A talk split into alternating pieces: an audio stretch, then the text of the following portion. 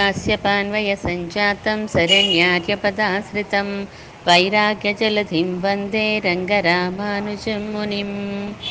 అందరికీ దాసోహం.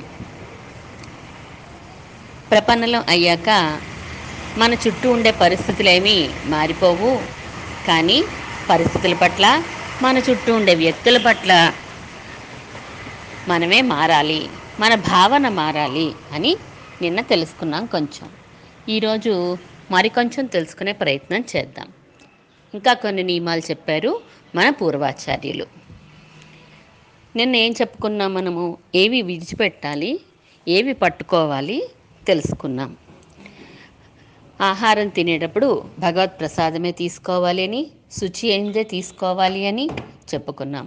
మన శరీరం, ఇంద్రియాల పట్ల జాగ్రత్తగా ఉండాలి అని తెలుసుకున్నాం. ఇక భగవద్ భాగవత ఆచార్య కైంకర్యలోనే మన జీవనం గడపాలి అని తెలుసుకున్నాం. వేరైన విషయాల పట్ల, భగవంతుడి కంటే వేరైన విషయాల పట్ల ఆదరణ తగ్గాలి. ఈ శరీరం ఎంత త్వరగా వదిలిపోయి భగవంతుని దగ్గరికి చేరతామా అనే ఆర్తి పెరగాలి అని తెలుసుకున్నాం.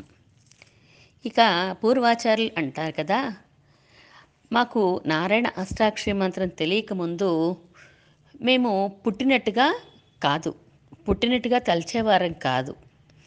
పుట్టిన తరపు దగ్గర నుంచి, అంటే నారాయణ మంత్రం తెలుసుకున్న కాడి నుంచి నారాయణ మంత్రంతో, నారాయణ మంత్ర అర్థంతో పొద్దుపుచ్చేవారము అని చెప్పి, అంటే దివ్య ప్రబంధాలన్నీ కూడా, లేదా వేదాలన్నీ కూడా, లేదా శాస్త్రాలన్నీ కూడా నారాయణ అష్టాక్షరి మహామంత్రం యొక్క అర్థాన్నే చెప్తాయి అని మనం ఇంతకుముందు చెప్పుకున్నాం కదా. అందువలన ఆ అష్టాక్షరి మంత్రంతో మేము అర్థంతో, అర్థ అనుసంధానంతో మేము పొద్దుపుచ్చేవాళ్ళము అని చెప్పి చెప్తూ ఉంటారు. ఉపదేశరత్నమాలలో మనవాళ్ళ మహాములు చెప్తారు కదా, ఆళ్వార్గల్ వాజి అరుళిచ్చేయల్ వాజి తాజ్వదు మేల్ కొర తాజ్వదు మేల్ కొరవరతాం వాజి ఏష్పారుముయ్యవర్గల్ ఉరైత వైగళతాం వాజి సెయ్యమరైతన్నుడనే సేరిందు అంటారు. మనం ఏం కోరుకుంటూ ఉండాలట? ప్రపన్నులు ఆళ్వార్లందరూ సుఖంగా ఉండాలి, పల్లాండుగా ఉండాలి అని కోరుకోవాలి. అరుళిచ్చేయల్ వాజి, ఆళ్వార్లు ఏ దివ్య ప్రబంధాలైతే మనకి అనుగ్రహించారో అవి ఎప్పుడు పల్లాండుగా ఉండాలి. కురువర్తాం వాజి, అంటే పూర్వాచార్యులందరూ కూడా పల్లాండుగా ఉండాలి. వారు చేసినటువంటి వ్యాఖ్యానాలు కూడా ఎప్పుడూ మంగళంగా ఉండాలి అని కోరుకుంటూ ఉండాలట ప్రపన్నులు. పరమాత్మ ఎంతో ప్రీతితో వేయించేసి ఉంటూ ఉంటాడు కదా దివ్యదేశాల్లోనూ, ఆలయాల్లో కూడా. అటువంటి ఆలయాల మీద, దివ్యదేశాల మీద అమితమైన ప్రేమ కలిగి ఉండాలి ప్రపన్నులందరూ కూడా. రామానుజుల వారు ఇక పరమపదానికి వెళ్ళిపోవాలి అని చెప్పి అనుకున్నప్పుడు అది తెలిసిన శిష్యులందరూ కూడా చాలా దుఃఖిస్తారు. మాకు ఏదైనా మంచి మాటలు చెప్పండి అని అడుగుతారు. అప్పుడు ప్రపన్నులు ఎలా పొద్దు గడపాలో, కాలం గడపాలో చెప్తారు శిష్యులకి. రామానుజుల వారు శ్రీ భాష్యం చదవండి అని చెప్పారు. అమ్మ బాబోయ్ అన్నారట శిష్యులందరూ. నాలాయిర సేవా కాలము చేయుము అన్నారు. నాలుగు వేల పాసురాలే మేము చదవలేమండి. దివ్య దేశములలో సేవ చేయుటే మార్గము అన్నారు. ఇల్లు వదిలేసి, సంసారం వదిలేసి దివ్య దేశాలకు వెళ్ళి ఎక్కడ కూర్చుంటాం? మేల్కోటలో స్థిర నివాసము ఉండుము అన్నారు. మా వల్ల కాదండి అన్నారట. ద్వయమంత్రాను సంధానమును విడువకుమన్నారు. మాకు బోడి పనులు ఉంటాయి, అదొక్కటి పట్టు కూర్చుంటామా ఏంటి? భగవతుల అభిమానాన్ని పొందండన్నారు. ఒక భగవతుల అభిమానాన్ని పొందండన్నారు. ఇలా మనం పొద్దుపొచ్చాలట. శ్రీ భాష్యం చదువుతున్నాం, లేదా నాలుగు వేల పాసరాలు చదువుతూ నాలాయర సేవాకాలం చేసుకుంటూనో, దివిదేశాల్లో సేవ చేసుకుంటూ పెరుమాళ్ళకి, లేదా మేల్కోటలో అక్కడే ఒక పాకేసుకున్నా ఉండిపోమన్నారు కదా మన రామానుజుల వారు. ద్వైమంత్రాన్ని అర్థాను అనుసంధానంతో ఎప్పుడూ చేసుకుంటూనే ఉండాలి అన్నారు. లేదు, ఇవన్నీ మేము చేయలేమంటారా? ఒక భాగవతుల అభిమానం సంపాదించేలా మీ నడవడిక ఉండాలి అన్నారు. పై విధంగా ఉంటేనే కదండి, పైన చెప్పుకున్న అన్ని విధాలుగా ఉంటేనే భాగవతులు మనల్ని అభిమానిస్తారు తప్ప ఊరికినే ఎలా అభిమానిస్తారు కనుక. మనకి అహంకారము మమకారం ఇలాంటి గుణాలన్నీ ఉంటే వారి అభిమానాన్ని పొందలేం కదా. అంటే మనం సరైన దారిలో వెళ్తూ ఉంటేనే భాగవతులు కూడా మనల్ని అభిమానిస్తారు. ఆ భాగవతుల అభిమానమే మనకి ఉద్ధారకము అని చెప్పారు, ఉత్తారకం అని చెప్పారు మన పూర్వాచార్య రామానుజుల వారు. ఇంకా ఆఖరిది చెప్పుకునేటప్పుడు పరమాత్మకి పల్లాండు పాడుతూ ఉండాలి, మంగళాశాసనం చేస్తూ ఉండాలి. ఇదే పరమాత్మకి మంగళాశాసనం చేయడమే మన స్వరూపము అని చెప్తున్నారు. వీలైనంత ఎక్కువగా లోకుల యొక్క చెడు దృష్టి పరమాత్మకి తగలకుండా పరమాత్మకి మంగళాశాసనం చేస్తూ ఉండాలి. మనం ఆరాధన చేశాక చివరిలో మంగళాశాసనం చేసి పరమాత్మకి ముగిస్తాం మనం ఆరాధనని. ప్రతి గుళ్ళో కూడా హారతిస్తూనే ఉంటారు, దేవుడు అవ్వచ్చు పరమాత్మ అవ్వచ్చు అందరికీ హారతిస్తూనే ఉంటారు. ఆ సమయంలో సాధారణంగా భక్తులు కళ్ళు మూసేసుకుంటూ ఉంటారు. అప్పటి వరకు అణిచిపెట్టుకుంటారు మనసులో కోరిక లిస్ట్ అంతాను. ఆ హారతిచ్చే టైంలోనే కోరికలన్నీ విన్నవించే టైమేమో అది అనుకుని ఆ లిస్టు బయటకు తీసి గబ గబ గబా అన్నీ పరమాత్మకి చెప్పేస్తూ ఉంటారు. ఇచ్చిన పరమాత్మకి దేవుడికి ఇచ్చిన హారతిని కళ్ళకద్దుకుంటారు, శిరస కద్దుకుంటారు, లెంపలు వేసుకుంటారు, గుంజీలు తీస్తూ ఉంటారు. ఇవన్నీ చేయాల్సిన అవసరం లేదు కదండి, ఇలా చేయడం తప్పు కూడాను. పేరెంటాల్లో పుట్టినరోజుల్లో కూడా మంగళహారతి ఇస్తూ ఉంటారు. మంగళహారతి పెద్దవారు చిన్నవాళ్ళకి ఇస్తూ ఉంటారు. పెద్దవారు చిన్నవారికి ఇచ్చేది హారతి ఆశీర్వచనం అవుతుంది. కానీ మరి అందరికంటే పెద్దవాడైనటువంటి సర్వేశ్వరుడికి మనం హారతి ఇవ్వచ్చా అంటే ఇవ్వచ్చు. సకల చరాచర ప్రపంచాన్ని సృష్టించేవాడు రక్షించేవాడు మంగళకరమైన గుణాలన్నీ కలిగినటువంటి వాడు కదా. అటువంటి గొప్పవాడికి మనం ఇంకా ఏమని హారతిస్తాము అంటే ఇది ఆశీర్వచనం ఇచ్చే హారతి కాదు, మంగళాలు కలగాలని కోరుకునే మంగళ ఆశాసనము కోరడం. పెద్దవారు కూడా సుఖంగా ఉండాలని పిల్లలు కోరుకుంటూ ఉంటారు కదా, పిన్నవారు కోరుకుంటూ ఉంటారు కదా. తండ్రి కుమారుని వృద్ధిలోకి రావాలి అని చెప్పి దీవిస్తే అది ఆశీర్వచనం అవుతుంది. తన తండ్రి ఆరోగ్యంగా ఉండాలి అని పిల్లవాడు కోరుకుంటే అది మంగళాశాసనం అవుతుంది. పరమాత్మ రక్షించేవాడు, మనం రక్షింపబడేవారు. మరి మనం ఆయనకి మంగళం మంగళం నువ్వు పల్లాండుగా ఉండు అని కోరుకుంటే అది స్వరూప విరుద్ధం అవుతుంది కదా. అంటే పెద్దలు చెప్పారు కదా, ప్రతి వ్యక్తికి రెండు దశలు ఉంటాయి భగవంతుని విషయంలో. ఒకటి జ్ఞానదశ, రెండవది ప్రేమ దశ. జ్ఞానదశలో పరమాత్మ నన్ను రక్షిస్తాడు, నేను పరమాత్మ చేత రక్షించబడతాను అని చెప్పి అనుకుంటారు. ప్రేమ దశలో అట్నించిటవుతుంది. అంటే జ్ఞానదశలో కళవాయతున్వం కళయా తొజువాయ్ అని చెప్పి నా దుఃఖాన్ని తొలగించు తొలగించకపో, నీవే నాకు రక్షకుడివి, నేను నీ చేత రక్షించబడేవాడిని అనే భావన నడుస్తూ ఉంటుంది. ప్రేమ దశ వచ్చేసరికి అది మారిపోతుంది. భగవంతుని మీద ప్రేమ పెరిగే కొద్దీ ఆయన యొక్క సౌందర్యాన్ని, సౌకుమార్యాన్ని, ఆయన కళ్యాణ గుణాలని ఇవన్నీ అనుసంధించుకున్న కొద్దీ మనకేమవుతుంది, అమ్మో వీటికి ఏం చెరుపు వస్తుందో అని మనకి కలత బయలుదేరుతుంది. ఆ కలత వలన ఆ కలత పెరిగి పెరిగి చివరికి ఏమవుతుంది, ఆయన సర్వసమర్థుడు అనే విషయాన్నే కూడా మర్చిపోతాం మనం. మనం రక్షించేవారము, ఆయన మన చేత రక్షించబడేవాడు అనే భావన పెరిగిపోతుంది. ఇది ప్రేమ దశ. ఈ దశ రావాలి, ప్రతి వారికి ఈ దశ రావాలి అని అంటారు పెద్దలు. ఇలా ఇటువంటి దశ కలిగిన వారు మనకి శాస్త్రాల్లో పురాణాల్లో ఎవరైనా కనిపించారండి అంటే చాలామంది ఉంటారు. రామాయణం, భారతం, భాగవతం ఏది తీసుకున్నా కూడా, ఆళ్వార్ల దివ్య ప్రబంధాలు ఏది తీసుకున్నా ఇటువంటి స్థితి ఉన్నవారు చాలామంది కనిపిస్తూ ఉంటారు.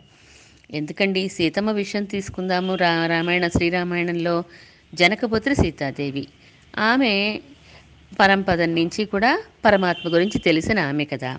తన భర్త పరాక్రమం తెలుసు, ఈ లోకంలోనే కాదు పరంపదం నుంచి ఆయనతో సంబంధం ఉన్నది.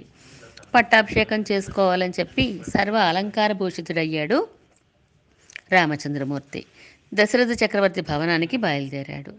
ఆ రాముని సౌందర్యానికి లోబడిపోయి సీతాదేవి అనుకుంటుంది కదా, అయ్యో అయ్యో శుభం కలగాలి శుభం కలగాలి అంటూ తూర్పున ఉండే ఇంద్రుడు, దక్షిణాన ఉండే యముడు, పశ్చిమాన వరుణుడు, ఉత్తరాన కుబేరుడు నిన్ను కాపాడుగాక అని చెప్పి మంగళాశాసనం చేస్తుంది. అదేంటి, దిక్పాలకుల కంటే పరాక్రమవంతుడు రామచంద్రమూర్తి. ఆ విషయం ఆమెకు తెలుసు. అయినా సరే కూడా ఈ దిక్పాలకులు రాముడిని రక్షించాలి అంటుంది. అంటే అది ప్రేమ దశ. ఆ ప్రేమ దశలో రక్షించాలి, మనమే రక్షించాలి పరమాత్మని అని అనేసుకుంటూ ఉంటాం కదా.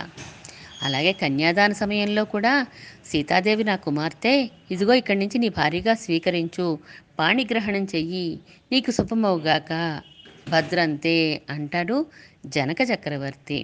ఇరువురి సౌందర్యం చూసి అయ్యో ఈ సౌందర్యానికి ఏం రానున్నదో, ఏం ఆపద రానున్నదో అని భద్రంతే అని మంగళాశాసనం చేస్తాడు.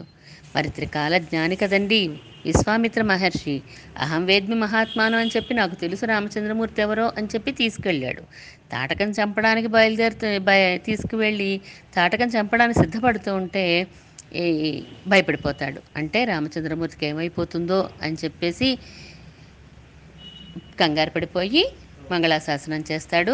రామలక్ష్మణులకు స్వస్తి కలుగుగాక, జయం కలుగుగాక, రాఘవయోరస్తు, జయం చైవ అభ్యభాషత అని మంగళాశాసనం చేస్తాడు విశ్వామిత్ర మహర్షి. అలాగే ఋషులు రామాయణంలో దండకారణ్యంలో ఋషులు అందరూ కూడా మంగళాశాసనం చేస్తారు. ఇక ఆంజనేయ స్వామి కూడా మంగళాశాసనం చేస్తాడు. అయ్యో ఆ బాహువులు పరిగెల్లాంటి ఆ బాహువులకు అలంకారాలు ఎందుకు చేయలేదయ్యా అని చెప్పి అంటారు. ఒకళ్ళు ఇద్దరు కాదండి, ఎవరు చూస్తే వారు రామచంద్రమూర్తికైనా అక్కడ కృష్ణ కృష్ణుడికైనా మంగళాశాసనం చేస్తూనే ఉంటారు. మామూలు మానవులు ఋషులే కాదు, జటాయువు పక్షి అయినటువంటి జటాయువు కూడా చేస్తుంది. ఓ ఆయుష్మంతుడా రామ, ఆ సీతాదేవిని నా ప్రాణాలని కూడా రావణుడు ఎత్తుకెళ్ళిపోయాడు అని చెప్పి కొన ప్రాణంతో విలవిల్లాడిపోతున్నటువంటి ఆ జటాయువు కూడా ఆ ప్రేమ దశలో తన బాధ గుర్తుకు రాలేదు, రామనేక పరాక్రమం గుర్తుకు రాలేదు. సీతావిరహంతో ఉన్నటువంటి రామచంద్రమూర్తికి ఏం జరుగుతుందో అనే భయంతో ఆయుష్మన్ అని మంగళాశాసనం చేసింది. అలాగా కృష్ణుడి విషయంలో కూడా ఎవరు చేశారండి అంటే నందుడు చేశాడు. పోనీలే నందుడైతే పోనీ ఇంకా చిన్నపిల్లవాడిగా ఉన్న కృష్ణుడికి మంగళాశాసనం చేశాడు. అటువంటి స్వామి కూడా అటువంటి నందుడు కూడా పూతన్ని సంహరించాడు అని తెలుసు కదా. అయినా సరే ఆ పసివాడి సౌందర్యాన్ని తలుచుకుంటే చాలు కలతపడిపోయేట ఆ పరమాత్మ నిన్ను కాపాడుగాక అని పరమాత్మకే మంగళాశాసనం చేశాడు నందగోపుడు. పుట్టాడు దేవకీ వసుదేవులకి. పుట్టాడు ఎలా పుట్టాడు? శంఖచక్రాలతోటి పరంపదల్లో ఉండే రూపానికి ఏమాత్రం తగ్గినటువంటి రూపంతో, సౌందర్యంతో, సౌకుమార్యంతో అక్కడి నుంచి ఇక్కడికి వచ్చి స్వామి పుట్టినప్పుడు పరమాత్మే కదా, తనని మనం రక్షించడం ఏంటి అని అనుకున్నారా? అనుకోలేదు. జాతోసి దేవదేవేశ శంఖచక్ర గదాధర దివ్యరూపమిదం దేవ ప్రసాదే నోపసంహర అని చెప్పి ఉపసంహర ఉపసంహర అంటూ ఉంటాడు వసుదేవుడు కూడాను.